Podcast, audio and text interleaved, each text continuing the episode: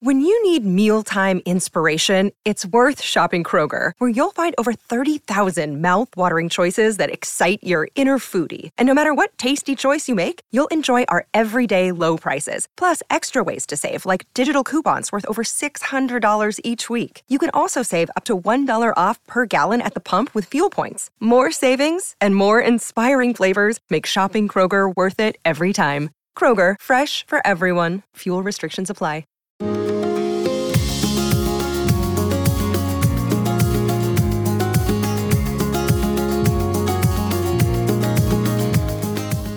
Hey, listeners. Welcome to the Thoughts from a Page podcast. Today, in lieu of my January behind the scenes episode, I have a special Get to Know Me chat trio edition with two other fabulous podcasters who have book related shows. I will be collaborating with them more in the year ahead, and I'm excited for you to get to know them better if they are not already on your radar. I'm so happy to collaborate with Victoria Wood from Biblio Lifestyle and The Reader's Couch, and Amy Allen Clark, who runs the momadvice.com blog and hosts the Book Gang podcast. The links for their shows and websites can be found in my show notes, and I hope you will subscribe to both The Reader's Couch and the Book Gang podcast if you haven't already. In today's episode, you'll get to know us better, how we became connected, who we are, and our relationship with books and reading. We'll also discuss how we got started sharing content online, provide book recommendations, and discuss what you can look forward to from each of us in the year ahead. I really hope you enjoy this special episode. Hi, I'm Emma. And I'm Joe. And, we're, the, Professional, Book, Nerds. Two Mondays a month, we interview authors and talk about their upcoming books, what drives them, and their go to order at the cafe. On Thursdays, we share recommendations and dive into topics readers face, like how do I actually read the books on my to be read list? You can find the Professional Book Nerds podcast on Apple Podcasts, Spotify, or wherever you get your podcasts. Want to learn more about us? Our website is professionalbooknerds.com, and you can find us on Instagram, Twitter, and TikTok at ProBookNerds. We hope you'll come and listen, and as always, happy, happy reading. reading. Are you tired of seeing your teen or young adult struggle on a path that clearly isn't the right fit? Is your teenager confused about which direction to take after high school? The future of work is changing rapidly and our kids need to know all of the options available after high school so they're empowered to make the choice that is best for them. In each episode, we explore the latest trends that are shaping the opportunities of today and tomorrow. I'm your host, Betsy Jewell, and this is the High School Hamster Wheel Podcast. Hi, readers. I'm Victoria from Biblio Lifestyle and the host of the Reader's Couch podcast. Today, I have two bookish friends with me. I have Cindy. Hello, I'm the host of the Thoughts from a Page podcast. And Amy. Hi, I'm Amy Allen Clark from momadvice.com and the Book Gang podcast. I'm so excited we three could get together because I just love connecting with bookish people, getting to know each other, and of course, building friendships. And that's exactly what we're doing here. So you'll hear the three of us together in the months ahead and hopefully much longer. Now, when I meet new friends, I always want to know what is your backstory? What's your history with books and reading? So, Amy, tell me, what is your relationship with reading? Well, when I was a kid, we had a bookmobile that would visit on the corner of our street. I have so many good memories of grabbing a paper bag and just filling it with books on the days that they would come. But I've always found books are a great connection in my life. It really, I'm socially awkward and I rely on books a lot for facilitating relationships. I had a really special bond with my dad, though. He worked a factory job, so it was always challenging to spend time with him. But one commitment he made to us was that he would always take us to the library. And he worked swing shifts. And anyone who has ever had a parent that works swing shift, it's really hard to make time for each other when you have such unusual work schedules. So I'm really, really grateful that he cultivated that in me. I always look forward to the library visits. It's something we continue to build on as I'm an adult now. I often text him and ask what he's reading, or he'll text and send me book recommendations. So I'm really, really lucky that that has been a big part of my childhood. What about you, Cindy? That's so interesting, Amy, that you mentioned that about your parents, because I think that's where I got my love of reading as well. My parents both loved to read. and would always make sure we had plenty of books around and chat about books and all of that. We moved a lot when I was young. So we were always someplace new. And it was nice to just have the comforting companion of the same books and know I was comfortable with that. But I've loved to read since I was little. I can't remember a time that I didn't love to read. Same here with me. The difference is it was always my grandparents. My grandparents prioritized books and reading. And it helped that my paternal grandmother, her best friend, was a bookshop owner. So I would be there on weekends. And my granddad would always take me to the library. So I'd be at the library maybe twice a week sometimes. But every Saturday, I was at the bookshop. And when my mom would go shopping, she'd go to the meat market, which I was not a fan of. She would always leave me at the bookshop. I'd always just have my pick of what I wanted to read. My grandma had a tab there, so that was helpful. And of course, just always having the choice of what I wanted to read at the library. The library was a first place, and the bookshop too, where I made my own decisions. Was the library the first place or the bookstore for you ladies as well? Always the library, always. Also, we were so lucky because of the school programs that they had. I did the Book It program. Maybe uh, I'm dating myself here a little bit, but I was always trying to earn that pizza, you know, for my reading life. So I was always uh, participating in things like summer reading challenges that the library would offer and making huge, ridiculous goals with my reading life. What about you, Cindy? I love to participate in those summer reading programs that the library had. And I think it was a split for me, the bookstore and the library, but my parents were the same way. They didn't worry about what I read, they let me make those choices. Yes, yeah, same here. We had a reading competition. And when I say reading competition, folks would be like, wait, what? Were you did you have to read out loud? I was like, no. Actually, they should have called it reading comprehension because that's really what it was.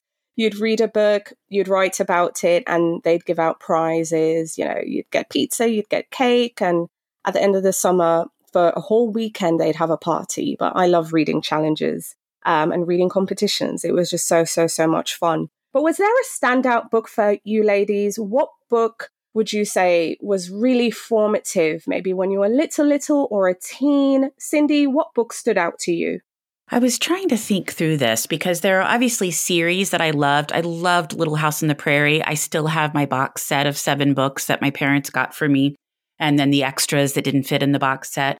I read Nancy Drew religiously. I loved them, even the later ones as they came out. Trixie Belden. I don't know if I can think of another book that really stuck out to me other than those that are part of series. What about the two of you all? You know, I was thinking that I should come up with a very classy response because The Secret Garden really was like my favorite book when I was growing up. And I definitely read the Laura Ingalls books as well. But I think that I should give a more truthful response because there was one book that I got at the Scholastic Book Fair that my parents still laugh about. And I would read this every year religiously. It was Six Months to Live. It was written by Lurlene McDaniel. And if you thought that there couldn't be a sequel to this, there was a sequel because she does go on and live, in case you were worried but the blurb of it, I had to look it up. There is a copy of it at Thrift Books. I'm kind of tempted to buy it. It says 13 is supposed to be a great age, dances, cheerleading, boys, but she never thought it would also include cancer. Dawn Rochelle is about to face the toughest fight of her life, a fight she has to win. Otherwise, she only has six months to live. So I feel like this really says a lot about my reading personality. I still like to be devastated by books. I'm not afraid of sad girl books. And I think this was just a start to my sad girl era. So I just want to give a shout out to any readers who love a good angsty read. okay, that's too funny. And I love The Secret Garden as well. That is such a good read. See, that's what I was going to say The Secret Garden. This is too funny. So, my nan was an avid gardener. She had a green thumb. To be fair, both my grandparents did. Um, my granddad, you know, he focused more on produce and vegetables and herbs and that kind of thing. But my nan had an envious rose garden. So folks would come all round just to come to the garden just to see them. She'd sell some, so I guess you could say that was her side hustle, though I don't think side hustle was a word back then. But she had just beautiful, beautiful roses, many varieties, many colours. I think the second close one would be lilies and oh man, what was the other one? I can't remember now. But I used to imagine going in her greenhouse was the secret garden. That book absolutely mm-hmm. captivated me. And she had a really, really big greenhouse. And Alice in Wonderland, that was huge because of the tea parties. I like the idea of that because, again, my nan would have folks round for tea. She was head of uh, the Women's League, so she would be organizing tea parties and all these things. So those books were really, really um, formative. But I have to say, Enid Blyton, those were independent choices of mine. I mean, I think I was gifted the set, but those were books I read that she had no opinion on. She had never read them. So these were all me. Though rereading them nowadays, I have to say, you know, it's a bit problematic, but I still have fond memories of boarding school because it kind of prepared me of my schooling as well. So I read Jane Austen in high school, Pride and Prejudice, and that developed my lifelong love of her. And I reread that book probably every other year. So I will say that starting from high school on, Jane Austen is probably one of my very favorite authors. Ooh, see, I'm the opposite. I love a Bronte. I'm with you. I'm with you. I love those dark, dark books. Gothic, eerie, Turn of the Screw, Henry James, high school. But I have to say, Rebecca. Rebecca was always a standout. That's the book I read every two years. But I do love a Pride and Prejudice. I'm not hating, but I'm a Bronte girl. That is okay. I'll forgive you. so now that I think we've shared a bit of our backstories. I'm really curious about how we got to this place in terms of sharing bookish related content online, reviewing books, giving recommendations, making guides. I mean, we three really do it all. Amy, how did you get into the bookish space and sharing book related content online? So, I've been a content creator for 20 years, which is so weird. Like when I think about how that all got started, but I actually started as a blogger and I didn't focus on books. I was in DIY, craft, food, that kind of thing. And I guess it was around when my daughter was a newborn. I realized that I had really lost my love of reading. I didn't spend any time doing it. And I was nursing. So I was trying to figure out a way that I could get reading back into my life. So I started a book, like a book basket that I sat next to my glider. And I would, you know, read while I had all these nursing sessions with my daughter. And I realized that, you know, when I would share about books, I felt like people just came out of the woodwork. They wanted to talk about it. This was a time where people were just sitting around on websites and we were, you know, having these really great conversations back and forth. And I guess when I really took off with book content was around 2014. I decided I was going to start a book club and it was going to be hosted on my blog. And I was looking back at the site to see who it was that I had asked initially. And it was Charles Belfoure, and he wrote a book called A Paris Architect. And I was like, I wonder if, you know, we could get him to talk to us about the book. And I started hosting authors on the space there. And then it evolved from there. I did a Facebook group for readers. I moved our book club discussions over to that platform. I hosted a reading retreat. And then in 2020, I was looking to kind of evolve my space because I was facing some medical challenges and I needed to figure out a way where I could move into a different lane. Honestly, reading is great because it puts your body in a state of rest. And when you are battling something, you really need to be mindful of how you use your energy. And so I was like, I wonder if I could perhaps start a podcast and niche out through that. And that's really how it began. I did not realize that this was going to be something that I would really take seriously, but it has been a wonderful way to transition. And I think it's a great thing for my audience too, because, you know, my, my son is 21 now and I'm not sitting on websites. I'm actually listening listening to a lot of podcasts, so it really made sense to move my space in that way.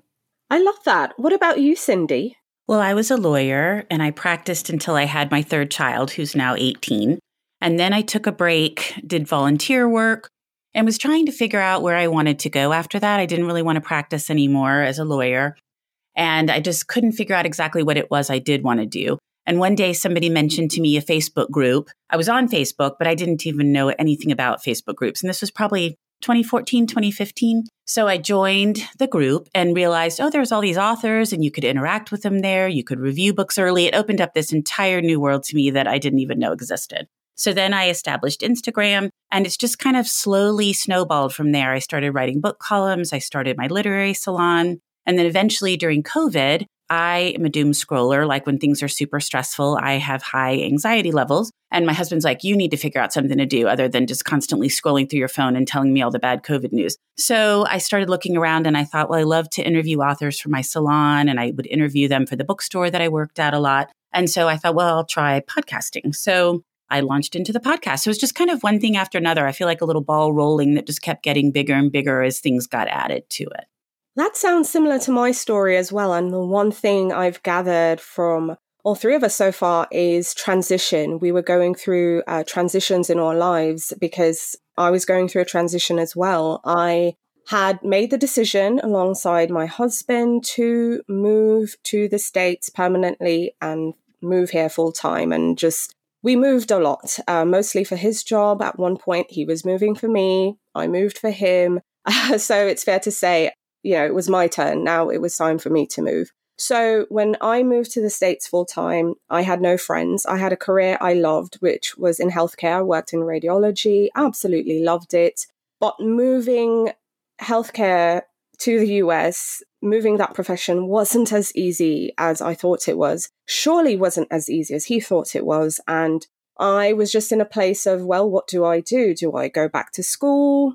And, you know, start all over again? Or do I take this opportunity as an opportunity to do something new? So that's what I decided to do. So it was great to kind of stay home, be available for the children. But then I was able to explore my pursuits. And the one thing that kept coming back over and over and over again was books, because in my downtime, when I was working full time in healthcare, I would always sneak away, go to a reading, go to a book fair, go to a festival, speak with authors. And now I had all this time to do just that. So it started with an Instagram page in 2017, which then evolved to a newsletter, which evolved to a blog, which evolved to a podcast, a virtual festival, and it just kept going. And now I also offer uh, services if authors or agents want book tours or publishers, even. So I've just been adding more and more onto my plate, but it's fair to say I was going through a transition as well. I think that's a good point that you need a change in your life and then you ended up heading this direction because I think it is difficult. There are times in your lives when you're trying to figure out what should I do next and we all felt the call of books. Yes, yes, it's very clear we all did indeed.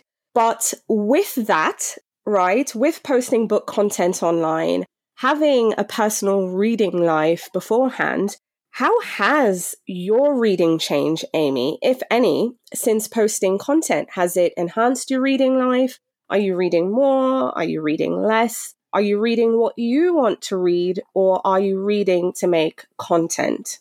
Yeah, I think it would be dishonest to say that having a podcast doesn't change your reading life, at least for me.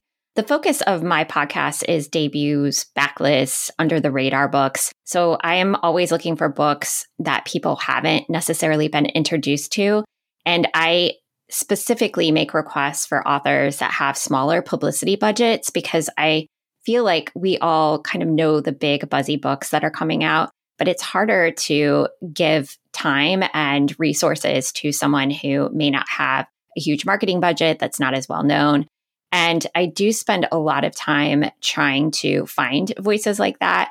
It's something I had talked to about with you, Victoria, but I do spend some time on TikTok curating books that I see, and I bookmark creators and authors that I think bring new things to the table. And often that kind of naturally shifts my book stack because I'm looking for those kinds of things. I also just would say that I feel like this has been a good challenge to read more diversely. I don't want to only focus on one particular kind of genre. I, I want to be really aware of that. And I'm also looking for authors that are BIPOC authors so that we can have good diversity as far as representing lots of authors from lots of different lives on our show. What about you, Cindy?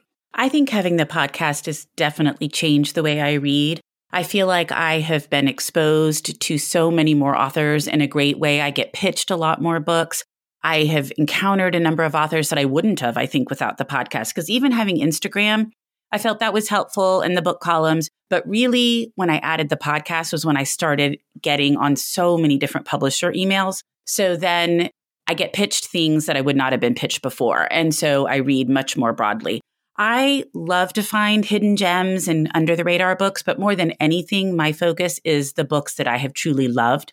So I read ahead so that I can find the books that I've enjoyed and then reach out and say, okay, I loved this book. I'd really like to interview so and so. So that's my focus is finding those books that really speak to me and then interviewing the author about them. My reading has changed tons since creating content online. I agree with you, Cindy. Instagram is good and it was good for a while for me, but then I started seeing the same books. And like you, once I started creating content, I was on publisher list. I would get pitches more as well. And like you, I read ahead so I can recommend what I love. And I think that's more of my focus. It's really, really hard finding those hidden gems. I really try my hardest to, but it is a challenge because I'm relying on professionals to pitch me books. I'm looking around myself. But sometimes I'll miss a book or two and I was like, oh man, that's really good. I wish I had the opportunity to read it ahead of time. But, you know, it happens. And I wonder if any of you feel the pressure to read more to keep up, or do you get bummed if you miss a book or two?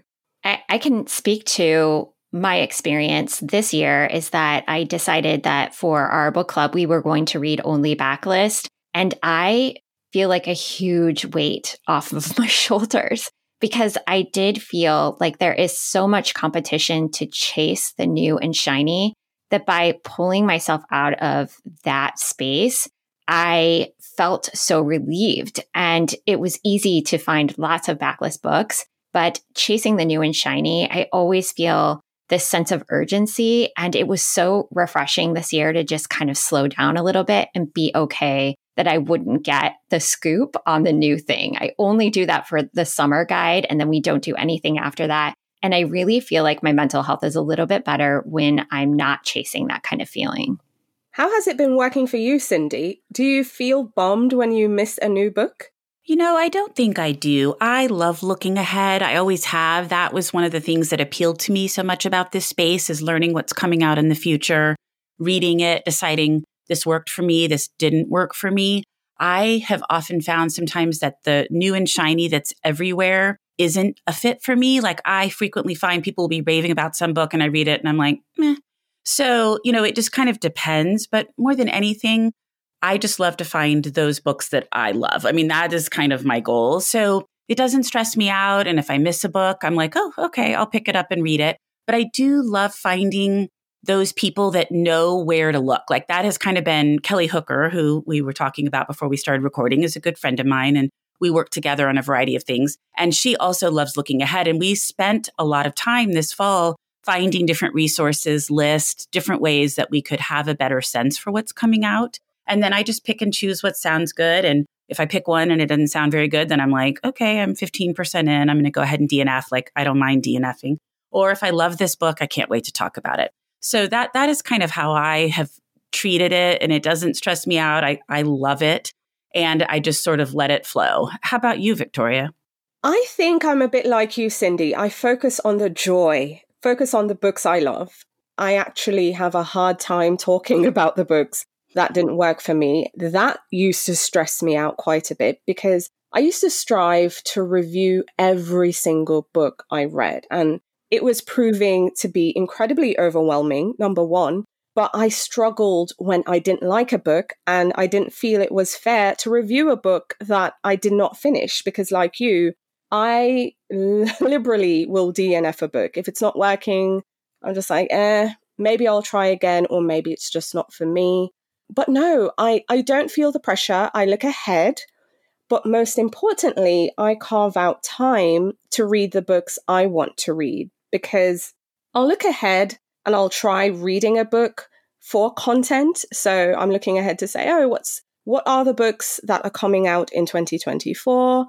let's get going. I start reading, but every so often I will stop.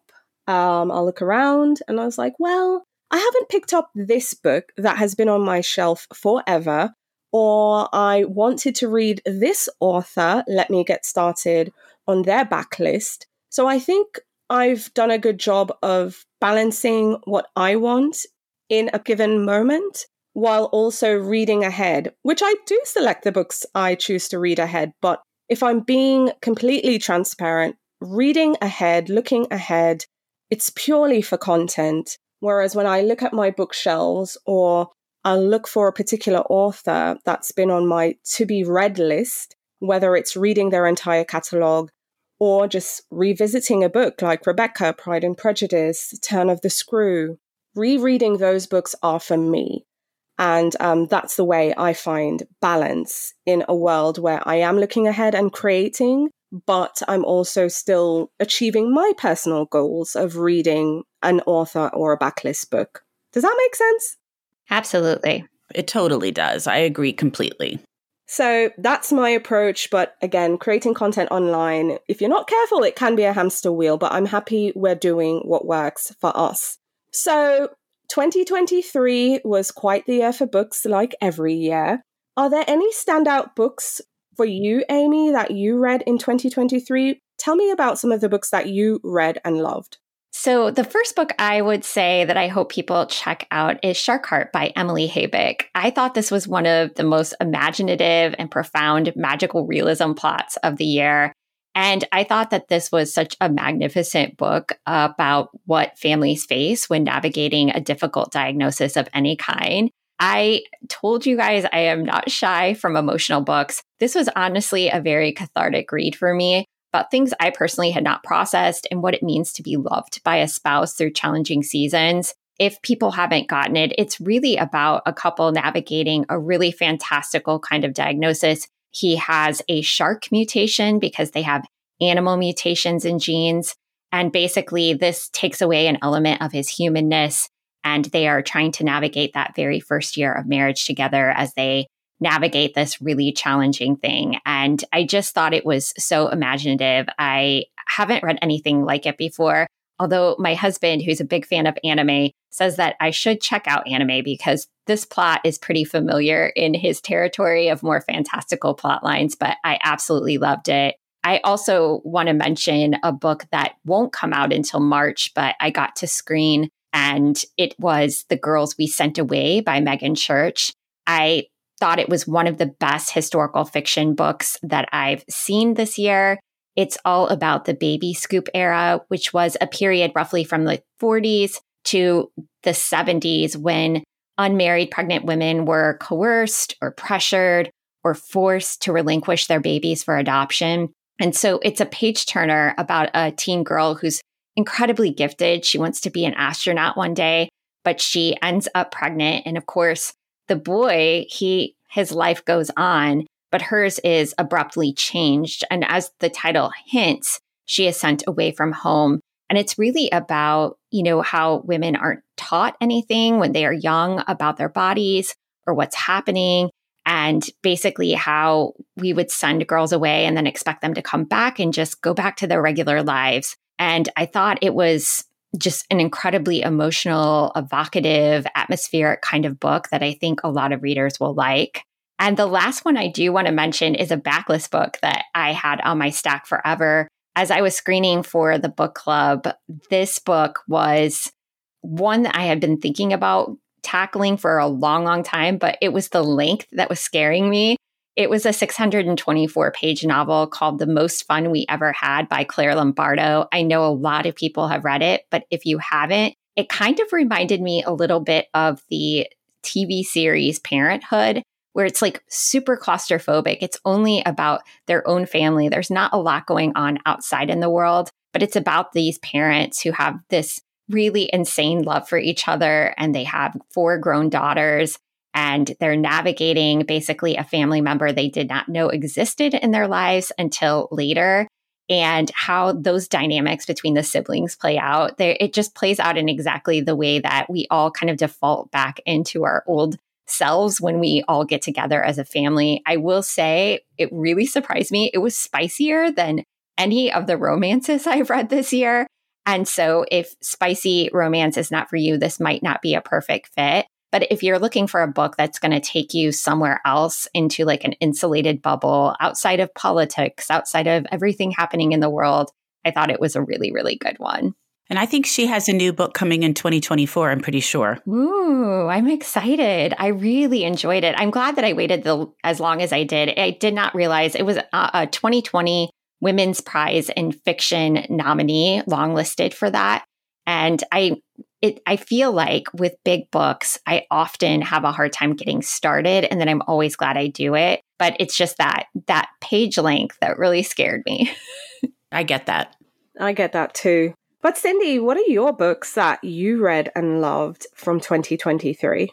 Well, it was perfect because I just recorded my end of the year favorites. Kelly and I did our top 15 favorites. And so I was like, okay, this is all very fresh in my head. I've worked through everything, decided what I wanted to list and include. So I was going to pull three off of that. One was The Berry Pickers by Amanda Peters. It was a debut that just came out in October. And it is about a family that is in the Mi'kmaq culture and they live in Nova Scotia and come down in the summer to pick berries in Maine. That's their job for the summer. And one of their little members, their daughter, goes missing. And then you toggle back and forth with Norma, who lives in Maine and grew up with these very claustrophobic parents, and she doesn't understand why, super secretive family. And so as the story unfolds, you learn a lot about both locales, the culture, but also what happened. And I just thought it was so well done. And it makes you think a lot about trauma and secrets and how those things will bleed into the future if they're not dealt with. So I thought that book was beautiful and has a stunning cover. I'm such a cover person, and the cover on that one in the US is just beautiful. And then I loved The Bitter Past by Bruce Borgos, and that was a mystery that came out in July. Takes place in Nevada, toggles back and forth between the present and the past when they were testing nuclear weapons in the rural area of Nevada. So that was very interesting. It has one of the best endings of a book that I have read in forever. Was so surprised. Thought it was very, very well done. And then Homecoming by Kate Morton. I'm a huge Kate Morton fan. I've read all of her books. This is her first book set in Australia where she lives. But it has a book inside a book, which I always think is a very clever way to structure a book. And I just loved everything about it. She really works on creating strong sense of place. And you can feel that. I mean, you feel like you're in Australia right there with everything that's happening. And I just loved all three of those. I was struggling with this, Cindy, because unlike you, I'm still working through my top 10 list for the year. I haven't recorded that episode yet. I'm hoping to do so in a week. But I was thinking about this one book in particular that I read earlier this year, really, really early. I think it was probably one of the first books I read in 23. And it's I Could Live Here Forever by Hannah Halperin. Now, I do gravitate to books. Let me just say, first off, I do gravitate to books that center addiction. It's something that's incredibly important to me. So maybe if you know you're a bit sensitive reading um, stories about addiction, maybe it's one to avoid. But if you're open to it, this is just a really tender and it's heartbreaking, but it's it's such a really great read. And in the book, we meet our main character who is in college doing her master's degree, I think. And while in school, she meets this musician and they're absolutely smitten with each other. They just absolutely adore each other. But as time goes by, she knows something is off. And he eventually tells her that he's a recovering addict. And unfortunately, as time goes by, she starts to notice changes. He becomes increasingly paranoid. His behavior is erratic. And then it's revealed that he's still using. So we see her having to kind of struggle between wanting to kind of save him, but having to decide, well, do I need to save myself? We also see her because, again, she's in college dealing with friendships. She's also dealing with complicated relationships with her family, while she's also focusing on her writing because uh, she's a writer and that's what she's doing in college. So um, yeah, we just really see this young woman just really thinking about her future, knowing in her head this man is not good for her, but in her heart, you know, she wishes the relationship could last and she loves him and she wants to be with him. So the thing I really loved about this book is just how much the author humanizes addiction. And I felt she wrote both their stories with real compassion and just real tenderness, you know? I think this book would be good for Sally Rooney fans, maybe. So, any fans of maybe Normal People or J. Courtney Sullivan, Friends and Strangers. I think you you would uh, appreciate this book and that I Could Live Here Forever by Hannah Halperin. On the more fun, I guess you could say, and lighter side, although this one is a thriller, I'm still thinking about The Last Word by Taylor Adams. And because we are book people, we see a school teacher, just an average person, reading a book and leaving a public one star review. The author reaches out, tells her, hey, you need to take it down. She refuses, and this author, who clearly is a psychopath, it just pushes him off the edge. Her one review. It's set, I think, in it's the West Coast. I think it's maybe Washington or Oregon State. So you kind of get this, you know, dark, eerie vibe. It's it's off season. So we see this woman just binge reading her never ending supply of self published books. We see her dealing and thinking with her problems. She walks her dog. It's a it's a nice house on the beach. But again, this author is unhinged and um, it's a thriller. So he becomes menacing. Um, trouble just comes straight to her front door. I don't know what to say without spoiling it. But yeah, so if you've ever wondered about what might happen if an author takes your one star review a bit too seriously, I recommend this book if you love classic uh, stalker tropes. But it's fresh. It really feels fresh. There's good tension, good plot, uh, good twist. Um, I enjoyed this thriller uh, very much. So that's a bit more on the, you know, entertaining side. But then I think the third book I would recommend is The Three of Us by Ore Agbaje-Williams. I love a book that's set over the course of a single day. And I think it's my early experience with Mrs. Dalloway by Virginia Woolf. So when I see a book set over the course of one day, sign me up. In this book, we see three people. We see a husband, a wife, and the wife's best friend. And the author divides the book in three sections. So we get each of their points of view. And essentially, we see them fighting for her attention and the long-standing tensions between the husband and his wife and then also the best friend just kind of come to a head. We see the wife grappling with being a mother, whether or not this is something she wants to do or if society wants this from her.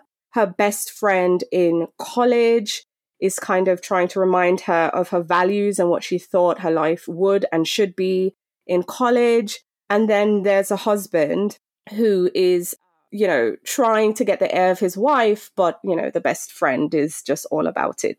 So if you love a good character study and if you want to see what would happen if your best friend and your partner hated each other, then this is a book I recommend to you.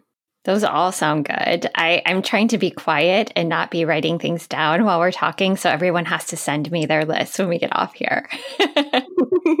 Absolutely, for sure. But seeing that we also look ahead because we're content creators, is there anything anyone is looking forward to reading in the year ahead? Or do you have any reading goals? Let's talk about reading goals real quick. Do you have any reading goals or intentions for 2024? Cindy? Reading goals. That's always a good question. I am knee deep in 2024 reads. I, as we were talking, I read ahead and there are so many great books coming out. So I can definitely say 2024 is going to be a good year. But reading goal wise, I think just to continue to read broadly, uh, talking a little bit about what Amy was talking about, read diversely from a wide range of people's perspectives. I think that's very important and also just to continue to challenge myself to read things that I wouldn't think would appeal to me, but in the end they do. So I think that's probably about it. What about you two?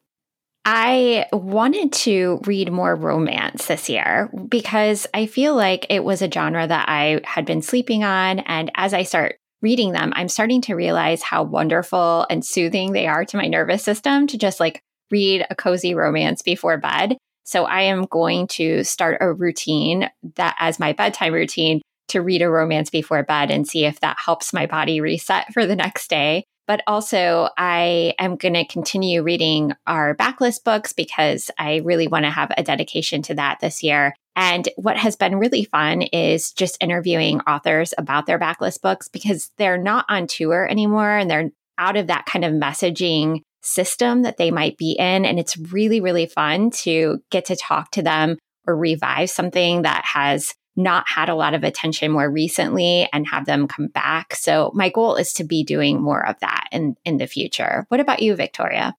I have been thinking a lot about young adult and children's books. I I think I volley in and out of reading YA for some reason. And every time I go back, I'm reminded, ah, I just absolutely love this. But I also want to add more children's books to my reading list because for some reason, I feel the children book space and young adult space to some degree, but specifically children, they've been doing a really great job at providing diverse reads. I actually think children's books are doing such a great job at teaching traditions and different things from different cultures. And having two new little ones in our family, we have a four year old and a one year old, not my children, but within the family. And I want to kind of share stories with them that are different, that are different from our stories as a family, the classics we're used to.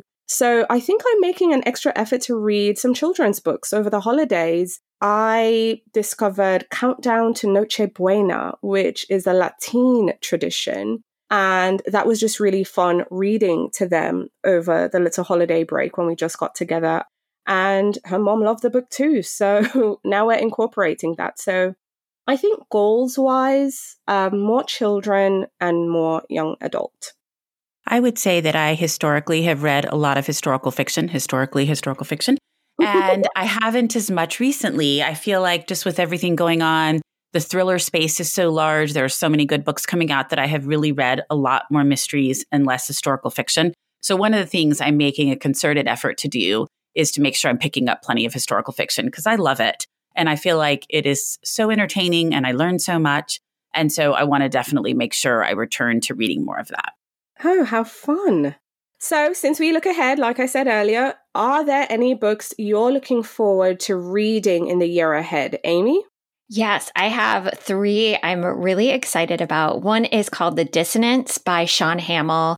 He is an author that I think is one of the best in the horror genres. He wrote a debut called A Cosmology of Monsters. If you haven't read it, it's amazing. And he has a book coming out in July. And this is a fantasy with a mixture of the magicians and it. So if that sounds appealing to you, it's about three high school students who were students of this eccentric professor trained in a secret system of magic known as the dissonance, built around harnessing negative emotions like alienation and anger and pain. And then 20 years later, something between these three happens and it shatters everything that's going on.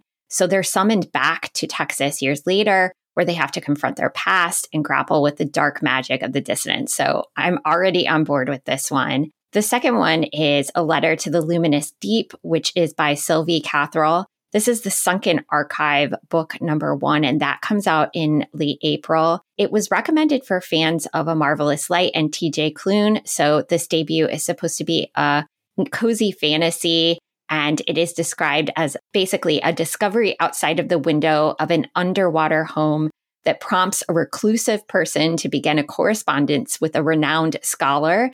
And the letters that they share are filled with passion, at first for their mutual interests, but then they inevitably end up being for each other. And together they uncover a mystery from the unknown depths destined to transform the underwater world they both equally fear and love. So basically, a year later, this sister comes and this brother stumble upon the mystery of their siblings' disappearance with letters, sketches, and field notes that are left behind and uncover something about their siblings that they did not know before. So I'm on board with this one. And then the last one I want to mention is The Great Divide by Cristina Henriquez, coming to bookstores in March.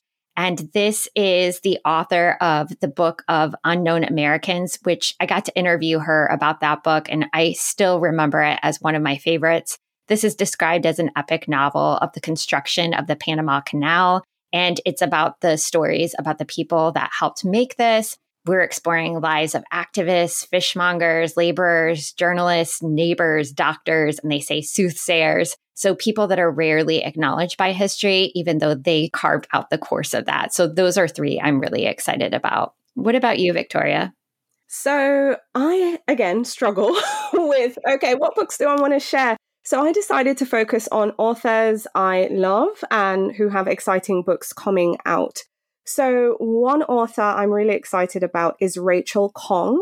Her new book is entitled Real Americans. Maybe folks remember her from her, I think it was her debut, or maybe not. I think it was her second novel, but it was Goodbye Vitamin. And now she has a multi generational epic about identity. It's over three generations of family and I just, I love her writing. Um, Goodbye Vitamin was just so good. It had an Alzheimer's story at the center, I remember, because I think I've reread that one three times now. I am going to revisit it before her new book. But um, yeah, Real Americans, Rachel Khong, I think maybe one of the most anticipated books of 2024 is going to be Wandering Stars by Tommy Orange.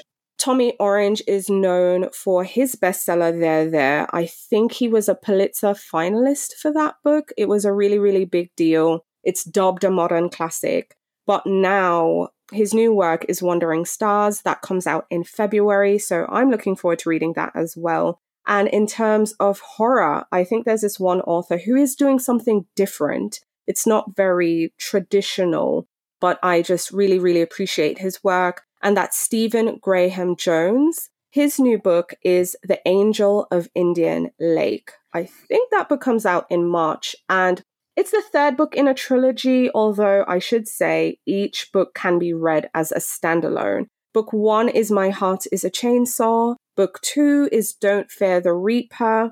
And book three, which comes out in March, The Angel of Indian Lake. And it's the Indian Lake trilogy he he's just really doing something different with horror. I love his work and I look forward to each of his books. So I would say those are the three I'm looking forward to. What about you, Cindy?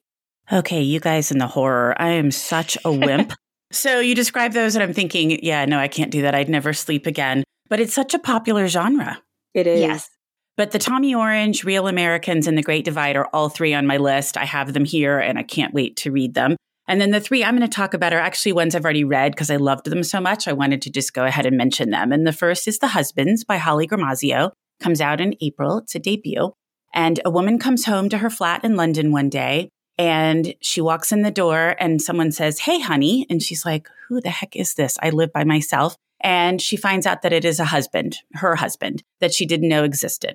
So she's trying to wrap her head around all that. She's freaking out. He goes up into the attic to grab something. He comes down, a different husband. So every time the guy goes up in the attic and he comes down, it's somebody new. So I was so curious where this story was going to go. I thought it was such a clever premise. And I thought after 100 pages, am I going to be going, I'm really tired of this premise. But she really takes it in some fascinating directions. And it's a thought provoking story. And I just loved it. And I cannot wait for everyone to read it. So that's the first one. The second is Northwoods by Amy Pease. It's a mystery that comes out in January. And Victoria, you were talking about addiction. And the interesting thing about this detective that is solving the crime is that he is an addict and she really inhabits what that is like for him so vividly. I read it and then my husband read it and we both talked so much about it because she just makes you understand what that addiction is like for him and how hard he has to fight to try to not drink. So mm-hmm. I thought that was really well done and a little bit different for a, at the beginning of a mystery series. I thought it was just beautifully, beautifully done. It takes place, I think, in Minnesota. The crime is a really interesting one. The mystery is really interesting. And then I liked the add on of the police detective being an addict. And then the third is The Turtle House by Amanda Churchill. It comes out in February and it toggles between Japan right after the war, World War II, and Texas in the late 1900s. And a woman who is an architect in school at the University of Texas, has dropped out. Her grandmother, who had immigrated from Japan, is living with the family. They're both clearly going through a lot of trauma and drama, and they spend all this time together working through what's happening for them. It has one of the most stunning covers. I've met Amanda at a conference in the fall in Denver, and she is delightful. It's another debut. And I just can't wait for people to read it. I actually picked it as one of my early reads for my Patreon group because I loved it so much. Oh, that is so exciting. I love all these books. Like Amy was saying earlier, I was trying hard not to be rustling for paper here to write those down, especially the one about different husbands. Man. Yeah, it's really clever. It was another one that they were really hyping at that conference in the fall. And mm-hmm. I think it's going to be a huge book. Oh, it sounds like it. It sounds like it. Okay, so in closing, first, of course, I want you to tell readers, remind them where they can find each of us, but what are you doing different or what can readers look forward to from you on your respective platforms? What are you doing, Amy? So, we're excited to kick off the Mom Advice Book Club year, and that happens this month in January. So, it's a really good time to join. You can visit the website, which is momadvice.com, and discover all 12 selections, which is honestly a huge undertaking to pick 12 books at the same time. But it will give you the opportunity to meet the guests who will be joining for recorded fireside chats, or you can head to the Book Gang Patreon just to sign up. It's a $5 a month membership. And we have guests that are topic adjacent, like we have authors sharing on their parallel storylines for their backlist books, or we have people who have personal experiences with book club topics at hand, or we even have creators with weirdly adjacent life experiences or niches that we are inviting to come on. We also have very, very wonderful guests that have personal family stories that intertwine with our book's themes. We really want to make this a personal year so that when you dig into a backlist book, you have a new experience with it, even if you've read it you know, before or even read it numerous times. So every month we're going to be changing things we used to do just a type chat. This year we're going to be doing a Zoom discussion of our books and hosting an after party post for anyone who's unable to participate in the video. So you can join in a type thread if you're not able to hop on. And I really, really hope you'll come hang out with me monthly. I would be so honored to usher you into our warm community. We have a really, really amazing group. Sounds really exciting. What are you working on, Cindy? Well, I've been scheduling authors because I'm looking forward to more author conversations about some of the books we were just talking about. And I'm just continuing my Patreon group where we early read NetGalley widgets ahead of time and meet with the author before the book comes out. So I've been working on getting those scheduled. We have some great ones coming up Amanda Churchill, Clare Mackintosh, a variety of authors. So I'm looking forward to that. And then also just working with you two and other podcasters to kind of continue to work together, build each other up, find community in this space. I think that's the thing I'm most excited about doing this with you two and just meeting new people in the bookish community. I have to say, content creation can get isolating. So it might sound, oh, so fun and exciting, you know, writing the newsletter, doing the blog, the podcast, the festival, which by the way, the festival will be looking different in 2024. It's still going to be fun the happy hours that we're known for, we just might be having a bit more of that because I think readers more than anything want to hear from other readers. We love hearing from authors, but I think the plan for 24 is to make it more reader centered, which is going to be very exciting. But the thing I'm looking forward to the most is connecting with more readers and having more conversations with you two, Amy and Cindy. Yes, I'm so looking forward to this. And now I feel like my answer was lame because you guys are talking about us being together and I'm like, here's what I'm doing. not at all. No, not at all. It's it's hard when you have to go first. I don't want to go first anymore. well, I think it's wonderful and I'm so glad that we're doing this together. Yes, I am too. And readers, I hope you will come along with us on this journey. Again, I'm Victoria, host of the Reader's Couch podcast. And you can find me at bibliolifestyle.com. And I'm Cindy Burnett, and I host Thoughts from a Page, and you can find me at thoughtsfromapage.com. And I'm Amy Allen Clark, and you can find me on momadvice.com or on the Book Gang podcast. Alrighty, readers, that's it. Thanks for listening. Bye. You know, a lot can happen in seven minutes, and luckily, that's how long it takes me to tell a story. My name is Aaron Califato, and I'm the creator of Seven Minute Stories I'm proud to partner with Evergreen Podcasts, and I'd like to invite you to join me on this journey. I'm going to take you on some crazy roller coaster rides using my unique extemporaneous storytelling style, and together, we're going to try to make sense of the world, all through the art of storytelling, and all in approximately seven minutes. Don't you know that you're a grown up? I'm a grown up. Me too. Yep, me too. But you know, these days being a grown up can really suck. Luckily, we're grown ups who grew up in the coolest generation. We had video arcades. And also some of the best TV and movies ever made. We lived the origin of awesome consumer electronics. The list goes on and on. Yep, Generation X. Exactly. And we're Gen X Grown Up. Every week, the Gen X Grown Up podcast explores media, tech, toys, games, and more from both yesterday and today. Through the eyes of Generation Xers who absolutely love that stuff. You can find us on iTunes or wherever you get your podcasts. Or find us on our website, genxgrownup.com. All right, you think that was good enough? I, I hope so, man. I'm tired. Who listens to a promo on a podcast and then goes and listens to a different podcast? Right. I, I, I've never done it. right. Thank you so much for listening to my podcast. I would love to connect with you on Instagram or Facebook, where you can find me at Thoughts from a Page. If you enjoy the show, please consider joining my Patreon group to access bonus content and support the podcast. If you have a moment to rate the show or subscribe to it wherever you listen to your podcasts, I would really appreciate it. It makes a big difference. And please tell all of your friends about Thoughts from a Page. Word of mouth does wonders to help the show grow. I hope you'll tune in next time.